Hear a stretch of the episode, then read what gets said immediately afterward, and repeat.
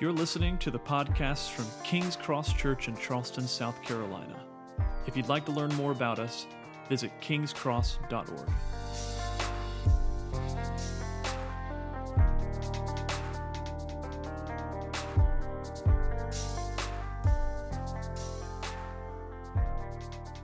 For this morning, what I want to do is I want to take a look at Luke 15. If you've got a Bible, you can turn there.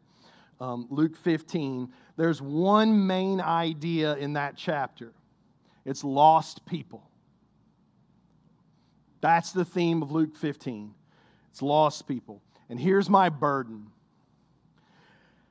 I want to try to show some of you, perhaps for the first time, to remind others of you again, because maybe it's just an idea that you need to keep in front of you, and to challenge all of you to have a burden for the lost. We planted King's Cross Church to reach lost people. We have spent a lot of money and incurred even more debt to establish a permanent home on the Cainhoy Peninsula so that we can reach lost people. When we plan our services and our sermons and our Sunday programming and the way that we're pushing out social media, we are doing that with lost people in mind. Our website that we just redid, when I was talking to the guy who redid the website in January, I said, I want everything to communicate to outsiders first. We're trying to reach lost people. Our vision statement that's on the wall when you walk out the doors says we want to be a gospel community on mission for Charleston and the world. On mission to do what? To reach lost people.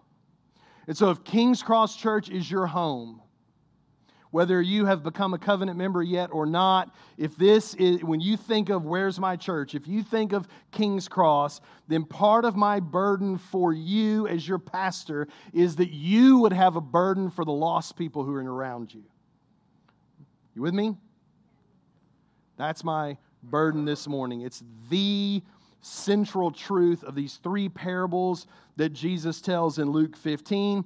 It's an idea in that part of Luke that actually reaches its crescendo a little bit later in Luke 19:10, when Jesus says, the Son of Man came to seek and save the lost. And he's telling people, this is why I'm here, because I have a burden for lost people. I came to seek them out and to make a way that they might be saved. And here's my fear. I think if we are not careful, it becomes very easy to think that faith is personal and private. And our lives are very busy and very hectic. And so if we're not careful, what can happen is our relationships get compartmentalized. And so we start to treat our social circles like, all of you have somebody in their family who at Thanksgiving doesn't like their food to touch, and the rest of us are like, no, man, let the gravy run over into the, that's so super, and people freak out, Like, if we're not careful, your relationships can become like that. And so, it's like your work friends are over here, and the friends in your classroom are like over here, and then you got this circle of friends, they're like your kids' parents, and you kind of interact with them this way, and then like somewhere way over there is like your church friends, and never should these different circles interact with each other. And the danger in that can be that the way that we start to view the people in our lives around us is that, like, when we're over here with the church folks, when we're over here, these are the people in our community group, these are the people that are in our student ministry, these people are spiritual. But, like, those people aren't. And so what can happen if we're not careful is we stop seeing people in these various spheres of influence we have with spiritual eyes. We stop seeing them the way Jesus sees them. And that's the problem that Jesus encounters in Luke 15. Look at verse 1. It says, now the tax collectors and sinners were all drawing near to hear Jesus. And the Pharisees and the scribes, if you don't know the New Testament very well yet, Pharisees and scribes, those are like normal kind of blue-collar religious folks. They were like people like me. They were kind of like professionally, vocationally religious. The Pharisees and the scribes grumbled, saying, this man, Jesus, receives sinners and eats with them. So, verse 3 says, he told them this parable. And actually, we're going to read through it. It's three parables, back to back to back. Verses 4 through 7 contain the parable of the lost sheep. Verses 8 through 10 contain the parable of the lost coin. And verses 11 through 32 contain the parable of the lost son. Now, our English Bibles do us a little bit of a disservice here, because if you are looking in your Bible, there'll be a header above verse 11, and it's going to say the parable of the prodigal son. It's one of the most well-known parables in the Scripture. But the theme of the chapter is not prodigalness, it's lostness. A much better header, like that's not part of the original inspired text. We added that to make it easier, and it just would have been better if whoever was the first person to do that had just put the parable of the lost son, because that's what it is. It's lostness is the theme. But Jesus' audience, when he's telling these parables, is not lost people.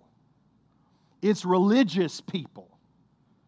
Again, verse 3, so he told them this parable. Them who? Them, the Pharisees and scribes who were grumbling because Jesus is talking with lost people. And so he's telling the religious people the parables. He's not trying to get unreligious or a-religious people to recognize that they're lost. He's trying to get religious people to have a burden for the lost. You see? This is what he's after. Look at verse 4. What man of you, having 100 sheep, if he's lost one of them, does not leave the 99 in the open country and go after the one that is lost until he finds it? And when he's found it, he lays it on his shoulders, rejoicing.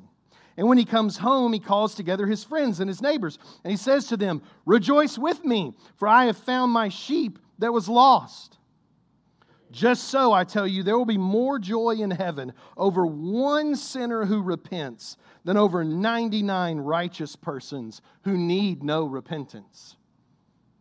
And again in verse 8, the parable of the lost coin, or what woman, having 10 silver coins, if she loses one coin, does not light a lamp and sweep the house and seek diligently until she finds it? And when she's found it, she calls together her friends and neighbors, saying, rejoice with me, for I have found the coin that I had lost. Just so, I tell you, there is joy before the angels of God over one sinner who repents. And then he gets to verse 11, the parable of the lost son. I won't read all of it. A lot of you know the story, but here's the crux of it. There's a man, he has two sons. The younger son demands his inheritance. He doesn't want to wait till the dad dies. He wants to get it now. And so the dad gives it to him. He goes off to a far country, and he indulges in all kinds of hedonistic, kind of self-destructive behavior. He finally comes to the end of his resources and to the end of himself. He finds himself literally jealous of pigs because they have slop to eat, and he is hungry. He repents to both his heavenly father and his earthly father, humbles himself, and goes back home. 15:20. Luke 15:20, it says this, he arose and he came to his father. But while he was still a long way off, his father saw him, and he felt compassion, and he ran and embraced him and kissed him. And the son said to him, Father, I've sinned against heaven and before you. I'm no longer worthy to be called your son.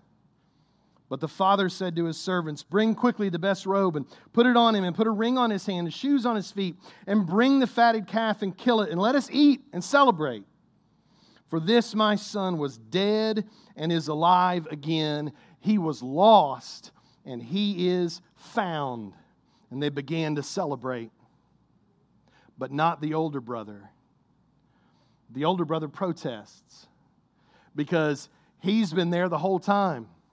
He's been taking care of the family business. He's been doing the right things. And now his younger brother is going to get a banquet and he's not having it. Verse 29. "But he," this is the older brother, "answered his father, 'Look, these many years I've served you. I've never disobeyed your command. But you never gave me a young goat that I might celebrate with my friends. But when this son of yours came, who has devoured your property with prostitutes, you killed the fatted calf for him?' And he said to him, 'Son, you're always with me, and all that is mine is yours. It was fitting to celebrate and be glad, for this your brother was dead and is alive. He was lost and he is found.'" Three parables told to people who already identified themselves as followers of God. All told to try to show these good, moral, religious, well-intended people that they were missing something that was near and dear to the heart of Jesus. A burden for the lost. In fact, the punchline at the end of the parable of the lost son is that the older brother is still lost. He just didn't realize it. And the Pharisees and scribes recognized that. Like the reason that the Holy Spirit saw fit to have Luke include these three parables, because he knows that unless we are intentional, unless you and I are regularly reminded about this, we will lose our burden for lost people too. And we'll begin to grumble about sinners like the Pharisees and the scribes did. We have to tend this in our hearts. We have to cultivate it in our hearts. And so I want to give you three principles that are designed to help you do just that, to cultivate a burden for the lost the way that Jesus had and the way that the Pharisees had forgotten or had lost somewhere along the way. Three principles. First one, recognize the reality. Recognize the reality. The Pharisees and the scribes looked at tax collectors and sinners, and the primary reality that they saw in verse 1 was their sin. Jesus looked at them and recognized the reality of their spiritual lostness. Of course they were sinners. They were lost. Of course they didn't live according to God's commands. They didn't know Him. Never ceases to amaze me when Christians get angry at non-Christians for acting like non-Christians. I don't understand Christians who rant and rave and post online and demand all types of policies and laws and controls on the behavior of people who are far from God, but never stop to recognize the reality of their spiritual state. What they're concerned with is their behavior, not their soul. They don't have a burden for lost people. The Pharisees and the scribes should have rejoiced and thanked God that the tax collectors and sinners were talking to Jesus, because He's who they needed. And instead they grumbled because of the way that they lived. They didn't recognize the reality of the spiritual lostness that was around them. Did you catch in verse 32 the two words Jesus used in this parable to describe the younger son? He said he was dead and he is alive. He was lost and he was found. To be lost is to be dead. Spiritually dead. John 3:3, Jesus says to be saved, you must be born again. You have to stop being a dead person and start being a live person. In Ephesians 2:5, Paul says, when we were dead in our trespasses, God made us alive together with Christ. By grace, you have been saved. You need to recognize the reality that the people who are far from God are not bad people who need to become good people. They're dead people who need to become alive people. They're lost people who need to become found people through the power and the work of the Spirit of God. And if you are not a Christian yet, can I just be very, very clear with you? Jesus did not die so that you could be a better person. There's lots of ways that you can be a better person. Jesus died so that you could live. He became sin so that you could be saved from the eternal consequences of your sin that has separated you from God. And do not hear in me anything trying to shame you or guilt you about that at all. But your faith journey cannot begin until you recognize the reality that your sin has separated you from God and you are in need of a Savior. You cannot do anything to save yourself. Dead people don't make themselves alive. No one dead in the back of an ambulance is giving themselves CPR. This is why it is such an effective analogy that Jesus uses, dead. What you need is not to be better, you need to be saved. You need a Savior. That is the reality. Another analogy that's used all over the New Testament that teaches this same principle is blindness. In John 9, Jesus heals a man who was born blind, and towards the end of the chapter, the man comes back to him and he begins asking spiritual questions, and he professes his faith in Jesus as the Messiah. And Jesus says this in John 9:39, "For judgment I came into the world, that those who do not see may see." And in 2 Corinthians 4:4, Paul says that Satan has blinded the minds of unbelievers to keep them from seeing the light of the gospel of the glory of Christ. It's all the same concept: lost, dead, blind. This is the reality. Amazing grace. How sweet the sound that saved a wretch like me. I once was lost, and now I'm found. I was blind, but now I see. Christian brothers and sisters, can I implore you to recognize the reality of the people around you? They are spiritual beings made in the image of God and destined to spend eternity either basking in His glory or under His active wrath. They are people for whom Christ died. You say, well, she gets on my nerves. Okay. You get on somebody's nerves too. Do you see her as someone made in the image of God for whom Christ died? Well, you don't know the way that he acts. Well, no kidding. He's a sinner far from God, but he's close to you. You got to recognize this reality. You see him as an image bearer of God, precious, for whom Christ died. If you're on a road trip with a friend of yours who's visually impaired, you wouldn't get angry at your friend, right? If you're driving down and you say, hey, would you keep an eye out for a place for us to eat? And your friend says, well, I would, except I'm blind. And you say, well, you're no help at all. Like, well, no, they're blind. What do you expect? My dad passed away this past December.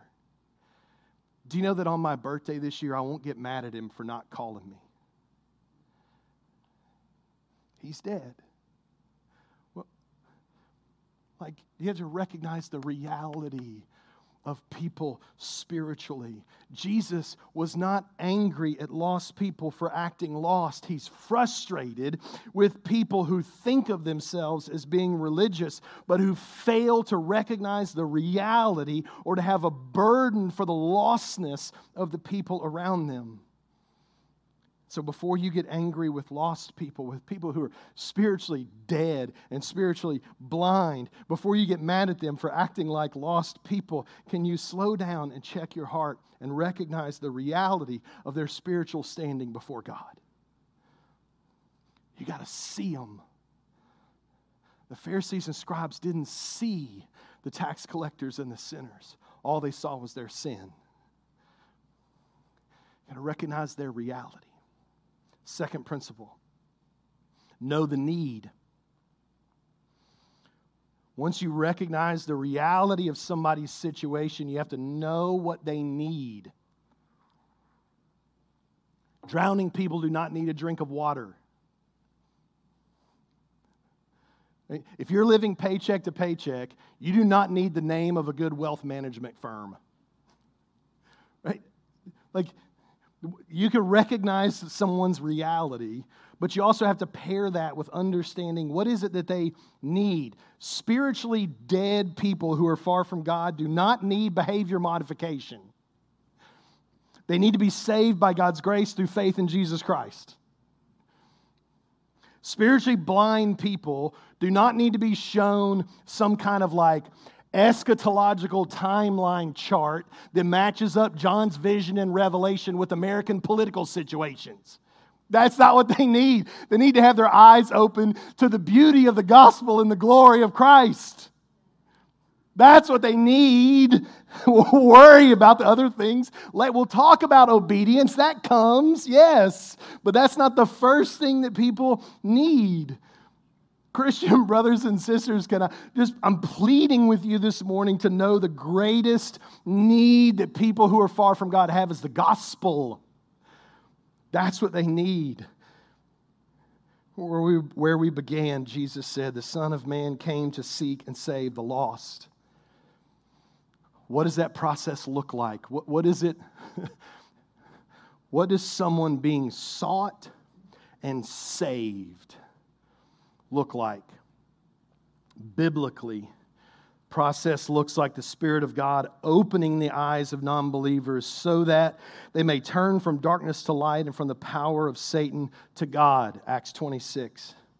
The Spirit then convicts them concerning sin, righteousness, and judgment, John 16. He causes them to be born again to a living hope through the resurrection of Jesus Christ from the dead, 1 Peter 2. He places within them a new heart and a new spirit, Jeremiah 36. He gives them the gift of faith, Ephesians 2, so that they might believe and be born again, John 3. That is what they need. I just want to read Ephesians 2, 1-9 to you. Just listen to it.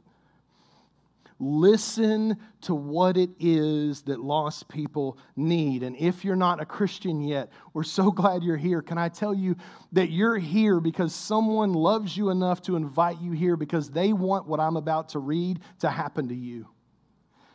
Our prayer is that people who are close to us but far from God might experience the reality of Ephesians 2, 1-9. Here's what it says. You were dead in the trespasses and sins in which you once walked, following the course of this world, following the prince of the power of air, that's Satan, the spirit that is now at work in the sons of disobedience.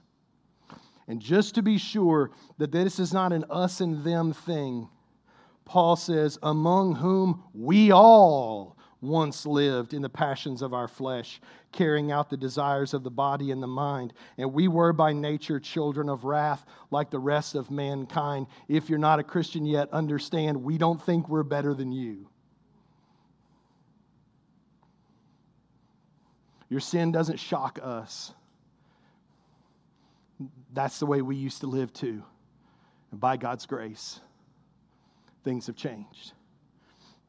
Verse 4, but God, being rich in mercy because of the great love with which he loved us, even when we were dead in our trespasses, made us alive together with Christ. By grace you have been saved, and raised us up with him and seated us with him in the heavenly places in Christ Jesus, so that in the coming ages he might show the immeasurable riches of his grace and kindness towards us in Christ Jesus. For by grace you have been saved through faith. This is not of your own doing, it's a gift of God, not the result of works, lest anyone should boast. If you are a Christian, you see the people around you with spiritual eyes. They are either living in the reality of Ephesians 2, 1 through 3, or in the reality of Ephesians 2, 4 through 9. Do you know the need they have for God? Or are you so concerned with their offensive speech, or how they behave at the pool on weekends, or why their political views might be different than yours, that in your heart, as far as you're concerned, they can go to hell? Literally. Let them go, not my problem. Do you recognize the reality of their spiritual trajectory? Do you know the need they have to be saved by God's grace through faith in Christ Jesus? And lastly, do you own the opportunity that God has given you to be a part of their journey to faith? Do you own the opportunity that God has given you to be a part of their journey towards faith? Here's what I mean by that.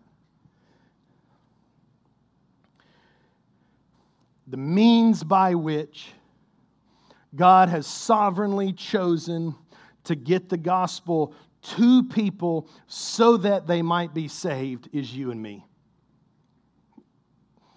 That's his plan. There's not a backup plan. Do you own that opportunity? My absolute favorite passage on this is Romans 10, 13 to 17. Some of you know it well. You probably have it memorized. For everyone who calls on the name of the Lord will be saved. Non-Christians in the room, you do not go away and get your life cleaned up and then come back and find yourself acceptable to God. All who call on the name of the Lord will be saved. If you went back and you studied the Greek that is translated there, all means all.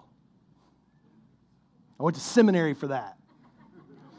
All who call on the name of the Lord will be saved. Not all but you. All who call on the name of the Lord will be saved.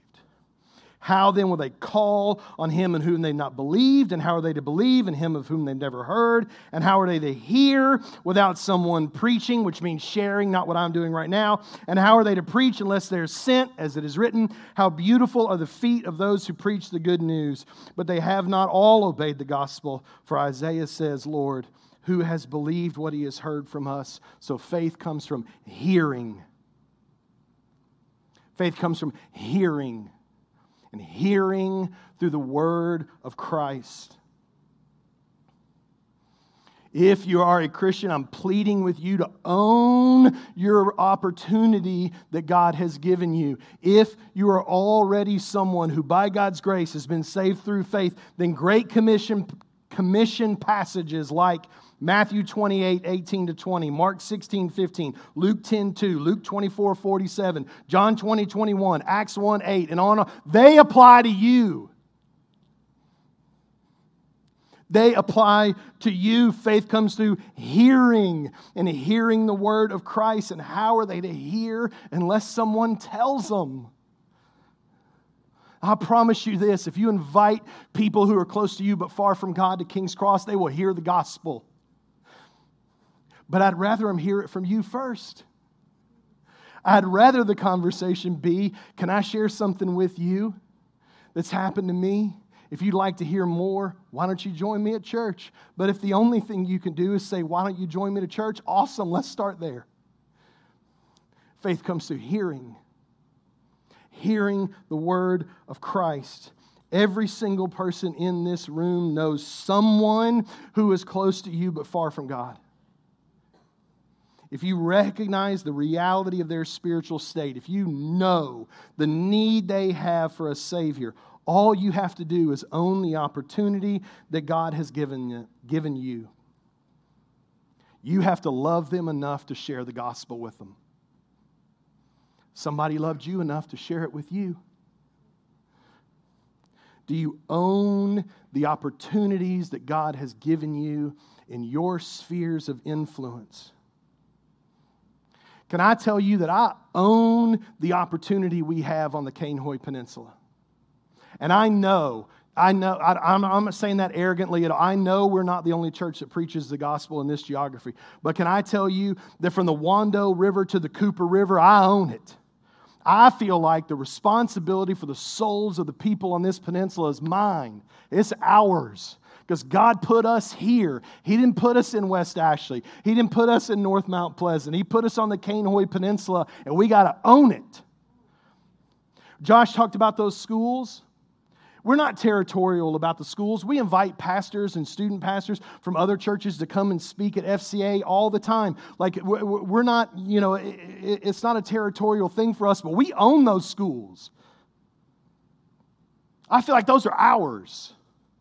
Because who's going to do it if we don't do it? How many hundreds and hundreds and hundreds of kids? We've done surveys at the schools. I'm telling you, a percentage of students that you would weep if you knew it are not regularly connected in a church of any kind. Who's going to own reaching the next generation if it's not us? Who's going to tell your family if it's not you? Like, who's going to tell the people that you work with if it's not you? On the board that you serve on, at the swimming pool in your neighborhood, in the classroom where your friends are around you. You have to own the opportunity that God has given you. When I see new neighborhoods popping up on Clements Ferry, I just think that's ours. And again, not praise God if people in those neighborhoods attend other gospel preaching churches. That's not the point.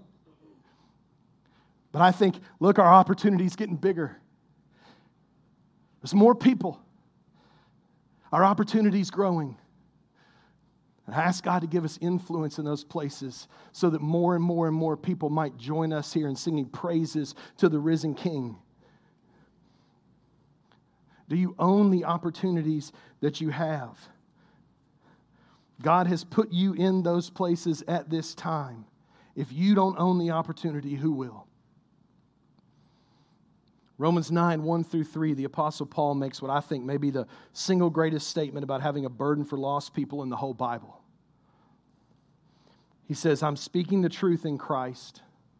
I'm not lying.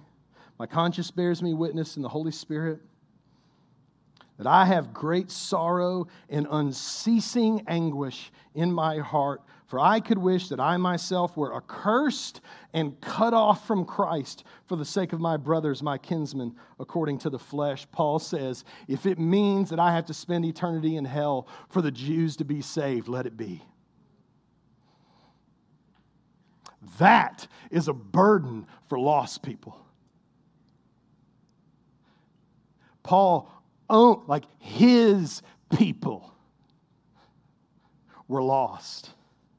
And he took it personally, and he owned the opportunity to get the gospel to them no matter what the cost was. And brothers and sisters, if you know Paul's story, there was such a cost to him. Listen to this, 2 Corinthians 11, 5 times. This is Paul. This is what Paul was willing to endure, to own the opportunity he had to reach lost people with the gospel. 5 times I received at the hands of the Jews the 40 lashes less one. 3 times I was beaten with rods. Once I was stoned. 3 times I was shipwrecked, a night and a day. I was adrift at sea, on frequent journeys, in danger from rivers, danger from robbers, danger from my own people, danger from the Gentiles, danger in the city, danger in the wilderness, danger at sea, danger from false brothers, in toil and hardship, through through many a sleepless night in hunger and thirst, often without food and cold and exposure. And apart from the other things, there's the daily pressure on me of my anxiety for all the churches. That's a man who owned the opportunity that God had given him. Do you? Do you have a burden in your heart to see the people that you love, the people that you work with, the people that you know, the people in your neighborhood come to a place of saving faith in Christ? And my burden for us, King's Cross, is we're about to turn the corner into the fall. Vacations are winding down, school's about to kick up, football season's about to start. Families all over the city, whether you have children in school or not, everybody's rhythm is about to change. The days are going to get shorter, the holidays are going to be on us before we know it. My burden for us, King's Cross, is that as that season of life kicks back in, that we still have a burden for lost people. You want an easy next step, just invite someone. Just invite them. Got a new sermon series starting next week. It's super practical. Just say, hey, I think you'd really enjoy it. Why don't you come with me once? We'll go out to lunch afterwards. I don't want you to invite them for me. I don't even want you to invite them for us. I want you to invite people because you see them. Because you see them the way Jesus sees them. Because you recognize the reality of where they are and you know the need that they have. And even if it's not real pretty and even if it has a cost to it, you own the opportunity to make sure that they have heard the gospel and have an opportunity to respond. Let's pray.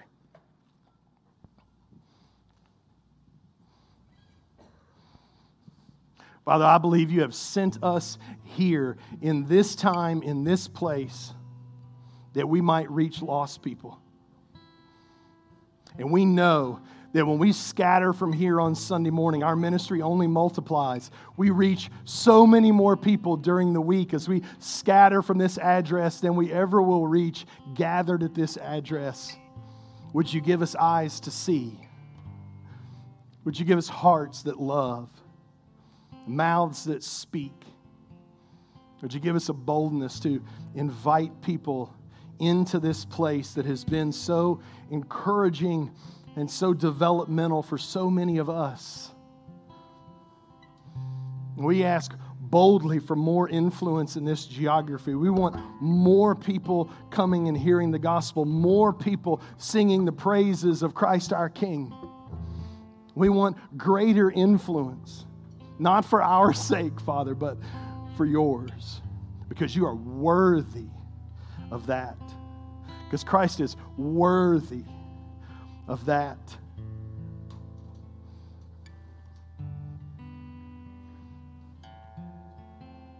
Would you help us in these things individually and as a church, in Christ's name and for his sake? Amen. Thanks for listening to the King's Cross Church podcast. We hope that you were encouraged by the Word of God today. Take a moment to click the subscribe button on your screen, and you won't have to come searching for us next time. Until then, the grace of the Lord Jesus Christ be with you all.